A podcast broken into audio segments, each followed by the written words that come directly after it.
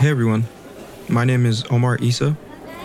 I'm from Los Angeles, California, and recently I took a trip to Egypt for a few weeks. Egypt is a place I've wanted to visit for so long. It's known in Arabic as Umm el Dunya, which means Mother of the World, and I thought it would be an amazing opportunity to spend some time this summer exploring the land of our ancestors. I'm also a huge soccer fan or football fan. And with Egypt's national team qualifying for their first World Cup in over 30 years, led by their newfound hero and global superstar Mohamed Salah, it seemed like a perfect excuse for me to take a visit to North Africa.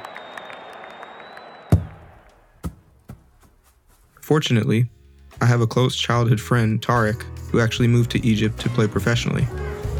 And though he had only been living there for a month, he opened his home to myself and another close friend of mine, also named Omar, for our entire stay.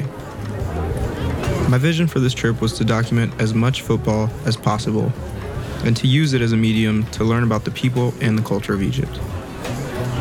While I did capture some candid moments of the youth playing on the streets, I didn't realize how the Egyptian national team's such poor results in the World Cup would affect the morale of the entire country.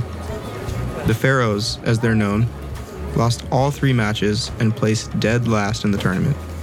And just like that, the vibrance, anticipation, and the energy that was felt all across the country disappeared. While the first few days of my trip were filled with a certain type of buzz that only the World Cup can bring, the remainder felt a bit depressing, like the country was let down by their heroes on a global stage. I do think it's worth mentioning why football is such an important part of my travels. Every country I step foot in, I make it a point to play football whenever I come across it. And every time I do, I'm reminded that football is the greatest form of cultural exchange. There are no language barriers or awkward moments. There's no negotiating for a lower price. In fact, there's no money involved at all. There's only a ball and two goals.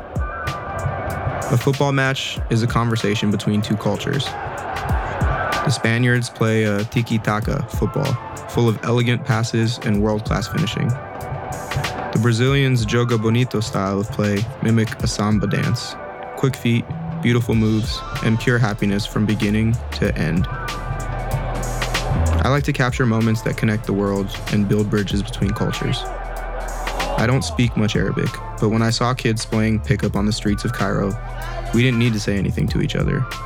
We nodded, I'd hop into the ongoing pickup match, and within minutes of playing, we went from complete strangers to the best of friends.